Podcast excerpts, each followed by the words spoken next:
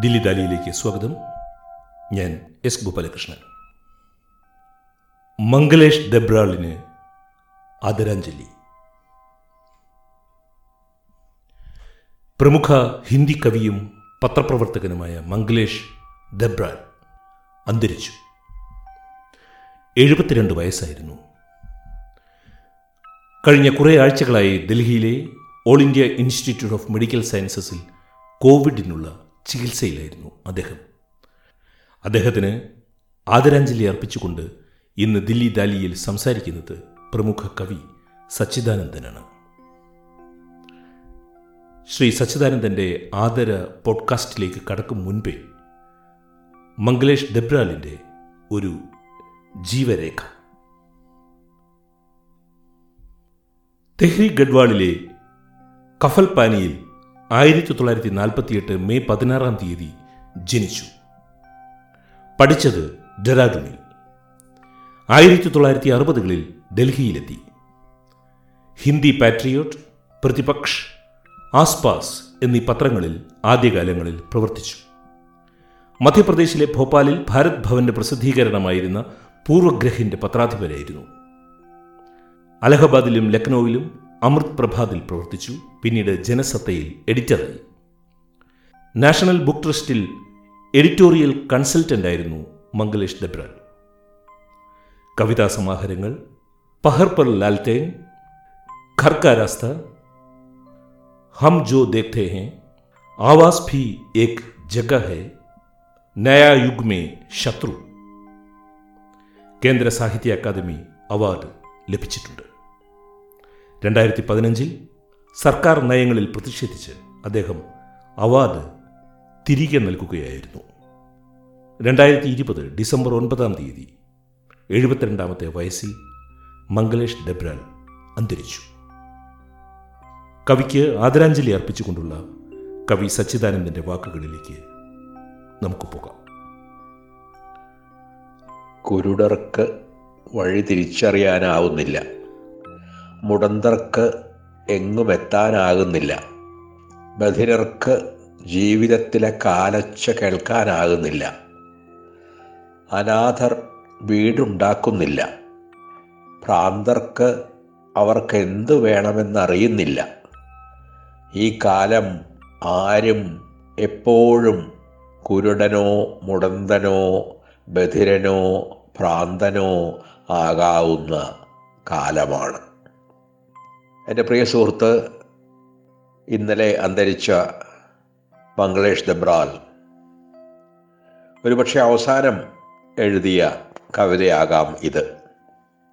ഞാനും അമേരിക്കയിലുള്ള നിഷി ചൗളയും ചേർന്ന് പെൻഗ്വിനു വേണ്ടി എഡിറ്റ് ചെയ്ത സിംഗിങ് ഇൻ ദ ഡാർക്ക് എന്ന സമാഹാരത്തിൽ ഈ കവിതയുണ്ട്.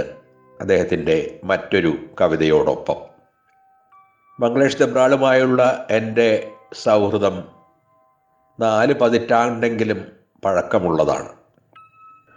അന്ന് വളരെ സജീവമായിരുന്ന ഭോപ്പാലിലെ ഭാരത് ഭവൻ എന്ന സ്ഥാപനത്തിൽ വെച്ചാണ് കവിത ഏഷ്യ എന്ന ഒരു ഏഷ്യൻ കാവ്യോത്സവത്തിൽ വെച്ച് മംഗളേഷ് ദബ്രാലിനെ ഞാൻ ആദ്യം കണ്ടുമുട്ടുന്നത്. പിന്നീട് ഡൽഹിയിൽ വന്ന ശേഷം ഞങ്ങളുടെ പരിചയം കൂടുതൽ സുദൃഢമായ സൗഹൃദമായി മാറി. ഞങ്ങൾ കത്തുകൾ കൈമാറി കവിതകൾ കൈമാറി വീക്ഷണങ്ങൾ കൈമാറി. ആൾക്കൂട്ടത്തിൽ പെട്ടെന്ന് ആരും തിരിച്ചറിയാത്ത വളരെ സാധാരണമായ കുറിയ രൂപമുള്ള ഒരാളായിരുന്നു മംഗ്ലേഷ് എന്നാൽ ഇന്ത്യയിലെ കവികളുടെ കൂട്ടത്തിൽ അദ്ദേഹത്തെ തിരിച്ചറിയുക ഒട്ടും തന്നെ പ്രയാസമായിരുന്നില്ല. ആ കവിതയ്ക്ക് അത്ഭുതകരമായ തനിമയുണ്ടായിരുന്നു. തന്റെ ഗൺവാളിൽ കഴിച്ചുകൂട്ടിയ ബാല്യകാലം അവിടുത്തെ പ്രകൃതി ഡെഹ്റാണൂണിലെ പഠനകാലത്തെ അനുഭവങ്ങൾ ഇവയൊക്കെ അദ്ദേഹത്തിന്റെ കവിതയിലേക്ക് വീണ്ടും വീണ്ടും ഓർമ്മകളായും സ്വപ്നങ്ങളായും തിരിച്ചു വന്നുകൊണ്ടിരുന്നു. ഒപ്പം തന്നെ അദ്ദേഹം ക്രമേണ കൂടുതൽ കൂടുതൽ സമകാലീനമായ മനുഷ്യാവസ്ഥകളെക്കുറിച്ച് എഴുതാൻ ആരംഭിച്ചു അദ്ദേഹം ഒരിക്കലും ഉറക്ക സംസാരിച്ചില്ല. സാവധാനം സൂക്ഷ്മതയോടെ ഭാഷ ഉപയോഗിക്കുന്ന ഒരു രീതിയിലൂടെ ഹിന്ദി കവിതയെ മുഴുവൻ അദ്ദേഹം പുതുക്കി. ഒരുപക്ഷേ രഘുവീർ സഹായിയെ പോലുള്ള ഒരു കവിക്ക് ശേഷം ഇത്രയധികം സാമൂഹ്യബോധവും സൗന്ദര്യബോധവും കോർത്തിണക്കിയ കവികൾ ഹിന്ദിയിലുണ്ടോ എന്ന് തന്നെ എനിക്ക് സംശയമാണ്. കേദാർനാഥ് സിംഗിനെയോ കുമ്മർ നാരായണനെയോ മറന്നുകൊണ്ടല്ല ഞാൻ പറയുന്നത്. എന്നാൽ അവരിൽ നിന്നെല്ലാം വ്യത്യസ്തമായ ഒരു സ്വരം മംഗ്ലേഷ് ദബ്രാലിന് അവസാന കാലം വരെ ഉണ്ടായിരുന്നു. അദ്ദേഹത്തിന് അഞ്ച് കവിതാ സമാഹാരങ്ങളിലൂടെയും ഞാൻ കടന്നുപോയിട്ടുണ്ട്. അവയിൽ ചില കവിതകൾ ഇംഗ്ലീഷിലും ചില കവിതകൾ മലയാളത്തിലും പരിഭാഷപ്പെടുത്തിയിട്ടുണ്ട്. എന്റെ പല കവിതകളും അദ്ദേഹം എന്നോടൊപ്പമിരുന്ന് ഹിന്ദിയിലേക്ക് പരിഭാഷപ്പെടുത്തിയിട്ടുണ്ട്. അങ്ങനെ ഞങ്ങളുടെ സൗഹൃദം കവിതയിലേക്ക് കൂടി നീണ്ട ഒന്നായിരുന്നു. അദ്ദേഹത്തിന് അസുഖമാണ് എന്ന് അറിഞ്ഞത് മുതൽ ഞാൻ അത്യന്തം വേദനയോടെ അദ്ദേഹത്തിന്റെ അസുഖത്തിന്റെ പുരോഗതി അല്ലെങ്കിൽ അസുഖം കുറയുന്നത് നിരീക്ഷിച്ചുകൊണ്ടിരിക്കുകയായിരുന്നു. അദ്ദേഹത്തെ എയിംസിലേക്ക് മാറ്റിയത് അവിടെ വെച്ച് അദ്ദേഹത്തിന് ഹൃദയാഘാതമുണ്ടായത് രണ്ട് തവണ ഹൃദയാഘാതമുണ്ടായത്. ഇതെല്ലാം ഞാൻ എന്റെ സുഹൃത്തുക്കൾ വഴി അറിയാനിട വന്നു. അദ്ദേഹത്തിന്റെ കുടുംബവുമായും എനിക്ക് പരിചയമുണ്ട്. അദ്ദേഹത്തിന്റെ വീട്ടിൽ ഞാൻ പോയിട്ടുണ്ട്. എന്നിട്ട് പോലും അദ്ദേഹത്തിന്റെ ഈ മരണം ഉണ്ടാക്കിയ ആഘാതം ഒട്ടും ചെറുതായിരുന്നില്ല. ഇന്നലെ രാത്രി വാസ്തവത്തിൽ ഞാൻ ഉറങ്ങിയിട്ടില്ല. അദ്ദേഹത്തെക്കുറിച്ച് ഞങ്ങളുടെ ഇന്ത്യൻ കൾച്ചറൽ ഫോറം വെബ്സൈറ്റിലേക്ക് ഒരു ചരമക്കുറിപ്പ് എഴുതണം എന്ന് ഗീതാഹരിഹരൻ ആവശ്യപ്പെട്ടപ്പോൾ അവർ എന്റെ കൂടെയുള്ള ഒരു കോ എഡിറ്ററാണ് ഈ വെബ്സൈറ്റിന്റെയും ഗുഫ്റ്റഗു മാഗസിന്റെയും. എനിക്ക് എന്ത് പറയണം എന്നറിയില്ലായിരുന്നു. അങ്ങനെ ഒന്ന് എഴുതാൻ മാത്രമുള്ള മാനസികമായ സ്വസ്ഥത എനിക്കില്ലായിരുന്നു. എന്നിട്ടും ഒരു ചുമതല അല്ലെങ്കിൽ ഒരു നിയോഗം എന്ന നിലയിൽ ഞാൻ അത്തരത്തിലുള്ള ഒരു കുറിപ്പ് എഴുതി വെബ്സൈറ്റിന് വേണ്ടി ഗീതയ്ക്ക് അയച്ചു കൊടുത്തു. അതിൽ ഞങ്ങളുടെ സൗഹൃദത്തെക്കുറിച്ച് പത്രപ്രവർത്തകൻ എന്ന നിലയിൽ അദ്ദേഹം കാണിച്ചിരുന്ന വളരെ അപൂർവമായ സ്വാതന്ത്ര്യത്തെക്കുറിച്ച് പാട്രിയറ്റിലും പ്രതിപക്ഷിലും ആസ്പാസിലും പൂർവഗ്രഹയിലും അമൃതപ്രഭാതിലും ജനസത്തയിലും സഹാറ സമയിലും പബ്ലിക് അജണ്ടയിലും എല്ലാം അദ്ദേഹം നടത്തിയ വിസ്മയകരങ്ങളായ പത്ര പ്രവർത്തനങ്ങളെക്കുറിച്ച് അദ്ദേഹത്തിന്റെ അഞ്ച് സമാഹാരങ്ങളിലെയും കവിതാ സമാഹാരങ്ങളിലെയും രണ്ട് ലേഖന സമാഹാരങ്ങളിലെയും അയോവയിലെ അദ്ദേഹത്തിന്റെ ഹ്രസ്വകാല ജീവിതം അയവിറക്കുന്ന യാത്രാവിവരണത്തിന്റെയും ഒക്കെ സവിശേഷതകളെക്കുറിച്ച് ആ കുറിപ്പിൽ ഞാൻ പ്രതിപാദിക്കുകയുണ്ടായി. ഞാനിപ്പോഴും ഓർക്കുന്നുണ്ട് ഞങ്ങളുടെ ഒന്നിച്ചുള്ള അനേകം യാത്രകൾ ഫ്രാങ്ക്ഫർട്ടിൽ നിന്ന് ഡ്രസ്ഡനിലേക്കുള്ള യാത്രകൾ. അവിടെ നിന്ന് അതിർത്തി കടന്നാൽ ഹംഗറിയിലെത്തും. ഹംഗറി പോയാലോ എന്ന് പോലും ഞങ്ങൾ ആലോചിച്ചു. കാരണം അദ്ദേഹത്തിനും എനിക്കും ഹംഗറിയിൽ ധാരാളം സുഹൃത്തുക്കളുണ്ട്. പക്ഷേ ഹംഗറിക്ക് വിസയുണ്ടായിരുന്നില്ല. ഏറ്റവും അവസാനം ഞങ്ങൾ ഒന്നിച്ചു നടത്തിയ യാത്ര കൽക്കത്തയിൽ ചെയർ പോയട്രി ഈവനിങ്സ് എന്ന പേരിൽ സോണറ്റ് മണ്ഡൽ എന്ന കവി സംഘടിപ്പിച്ച അന്തർദേശീയ കവി സമ്മേളനത്തിനായിരുന്നു അതിനുശേഷവും ഞങ്ങൾ നിരന്തരമായി കാണുകയോ സംസാരിക്കുകയോ ചെയ്തുകൊണ്ടിരുന്നു. ഈ മഹാമാരിയുടെ കാലത്തും ഞങ്ങളുടെ ബന്ധം ശബ്ദത്തിലൂടെ ഫോണിലൂടെ സന്ദേശങ്ങളിലൂടെ നിലനിൽക്കുക തന്നെ ചെയ്തു. അദ്ദേഹത്തിന്റെ പല കവിതകളും എന്റെ മനസ്സിലിങ്ങനെ ഓടിയെത്തുന്നുണ്ട്. ഞാൻ തർജമ ചെയ്ത കവിതകൾ ഞാൻ വായിച്ചിട്ടുള്ള കവിതകൾ ഇംഗ്ലീഷിൽ ഞാൻ വായിച്ചിട്ടുള്ള കവിതകളൊക്കെ തന്നെ. അതിൽ എന്നെ ആ മിക്കവാറും എല്ലാ കവിതകളും എന്നെ ആകർഷിച്ചിട്ടുണ്ട്. ആദ്യം അദ്ദേഹത്തിലേക്ക് എന്നെ കൊണ്ടുപോയത് അദ്ദേഹത്തിന്റെ ഒരു ചെറിയ കവിതയായിരുന്നു. അതേതാണ്ട് ഇങ്ങനെയാണ്. ഞാൻ നഗരത്തെ നോക്കി പുഞ്ചിരിച്ചു.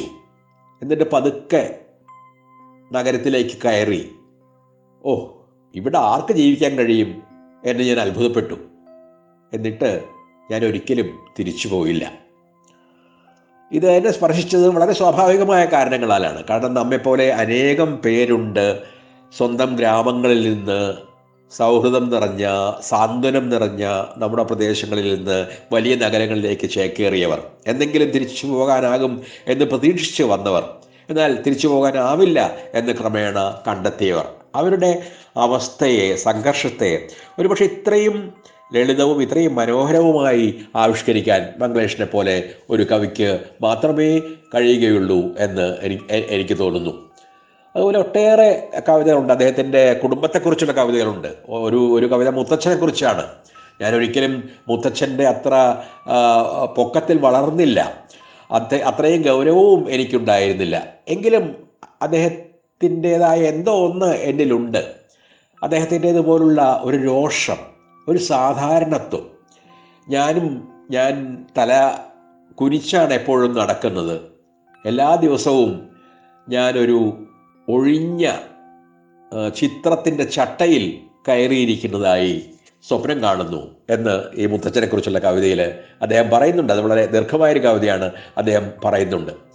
ഓർമ്മകളും സ്വപ്നങ്ങളും കൂടിക്കുഴഞ്ഞ കവിതകളാണ് മംഗ്ലേഷിന്റെ ആദ്യ കവിതകളും പിൽക്കാലത്തെ കവിതകളും എല്ലാം തന്നെ. ഒരുപാട് കവിതകളെ ഇന്നത്തെ രീതിയിൽ പരിസ്ഥിതി കവിതകൾ എന്ന് വിശേഷിപ്പിക്കാം. വിശേഷിപ്പിച്ചും ടെഹ്റി അണക്കെട്ടിന്റെ വരവും അതിനെ തുടർന്ന് ഉണ്ടായിരുന്ന ഗഡ്വാളിലെ ജനങ്ങളുടെ പുനരധിവാസവും അദ്ദേഹത്തെ വളരെയധികം വേദനിപ്പിക്കുകയും പ്രകോപിപ്പിക്കുകയും ചെയ്തിരുന്നു. അദ്ദേഹത്തിന്റെ കവിതകളിൽ പ്രമേയം ഒന്നോ രണ്ടോ കവിതകളിൽ ആവർത്തിച്ച് വന്നിട്ടുണ്ട്. അദ്ദേഹത്തിന്റെ ആദ്യത്തെ ഇംഗ്ലീഷ് സമാഹാരം പ്രസിദ്ധീകരിക്കപ്പെട്ടത് രണ്ടായിരത്തി പതിനാലിലാണ് this number does not exist എന്നാണ്. കാരണം നാം പലപ്പോഴും ഫോൺ ചെയ്യുമ്പോൾ കേൾക്കാറുള്ള മറുപടിയാണത് ഈ നമ്പർ നിലനിൽക്കുന്നില്ല ഈ നമ്പർ മൗജൂദ് നഹി ഹേ എന്ന് ഹിന്ദിയിൽ. അതാണ് അതിന്റെ മൂലശീർഷകം. ആ കവിത തന്നെ അത്യന്തം അത്യന്തം മനോഹരമായൊരു കവിതയാണ്.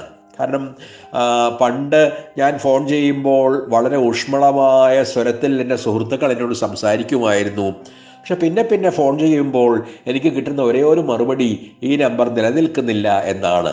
അല്ലെങ്കിൽ ഏതെങ്കിലും ഒരു അപരിചിതമായ സ്വരം വന്ന് ഞാൻ നിങ്ങളെ അറിയില്ല നിങ്ങൾ ആരാണ്? എന്ന് എന്നോട് ചോദിക്കുന്നു.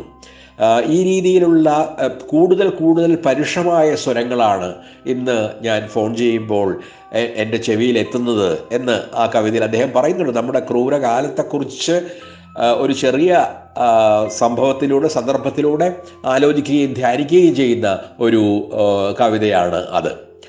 ബംഗ്ലേഷ് ഒന്നാം തരം ഒരു കവി മാത്രമല്ല ഒന്നാം തരം വിവർത്തകനുമായിരുന്നു. ഏണസ്റ്റോ കാർഡിനലിന്റെ പാബ്ലോ നെരൂദയുടെ തദേവൂസ് റോസേവിച്ചിന്റെ ബിഗ്നു ഹെർബർട്ടിന്റെ ബെർത്തോൾഡ് ബ്രെറ്റിന്റെ യാനിസ് റിറ്റ്സോസിന്റെ ഇങ്ങനെയുള്ള ഒരുപാട് മഹാകവികളുടെ കവിതകൾ അദ്ദേഹം ഹിന്ദിയിലേക്ക് പരിഭാഷ പരിഭാഷപ്പെടുത്തിയിട്ടുണ്ട്. ആ പരിഭാഷകൾ അദ്ദേഹത്തിന്റെ കവിതകളെപ്പോലെ തന്നെ മൗലികതയും ഭാഷാപരമായ സവിശേഷതയും പുലർത്തുന്നവയാണ്. അദ്ദേഹത്തിന്റെ അവസാനത്തെ കവിത വരെ പിന്തുടർന്ന ഒരാളെന്ന നിലയിൽ അനേകം അനേകം കവിതകൾ എന്നെ അദ്ദേഹത്തിലേക്ക് ആകർഷി ആകർഷിച്ചിട്ടുണ്ട്. അദ്ദേഹത്തിന്റെ പല കവിതകളും ഞാൻ പറഞ്ഞതുപോലെ ഞാൻ പരിഭാഷ ചെയ്തിട്ടുണ്ട്. അതിൽ ഒരു കവിത വായിച്ച് ഞാൻ ഈ ചെറിയ സംസാരം അവസാനിപ്പിക്കാം. ദുസ്വപ്നം എന്നാണ് ആ കവിതയുടെ പേര്.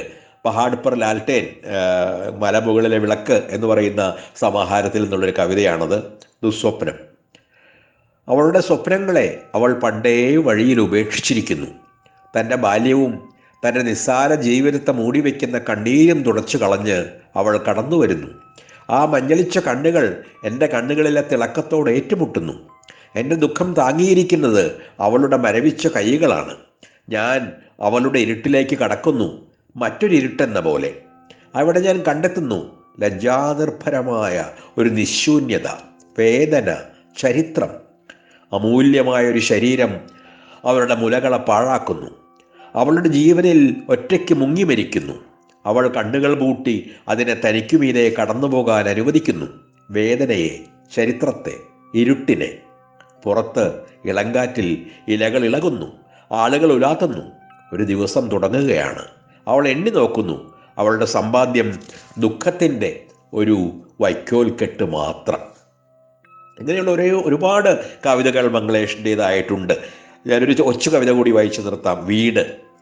ഈ വീട് ഒരാളോടും പറയാതെ സൂക്ഷിച്ചു വച്ചിരിക്കുന്നു. ഒരു സ്ത്രീയെ അവളുടെ സ്വപ്നങ്ങളെ അവളുടെ കുഞ്ഞുങ്ങളെ അവളുടെ മരണത്തെ.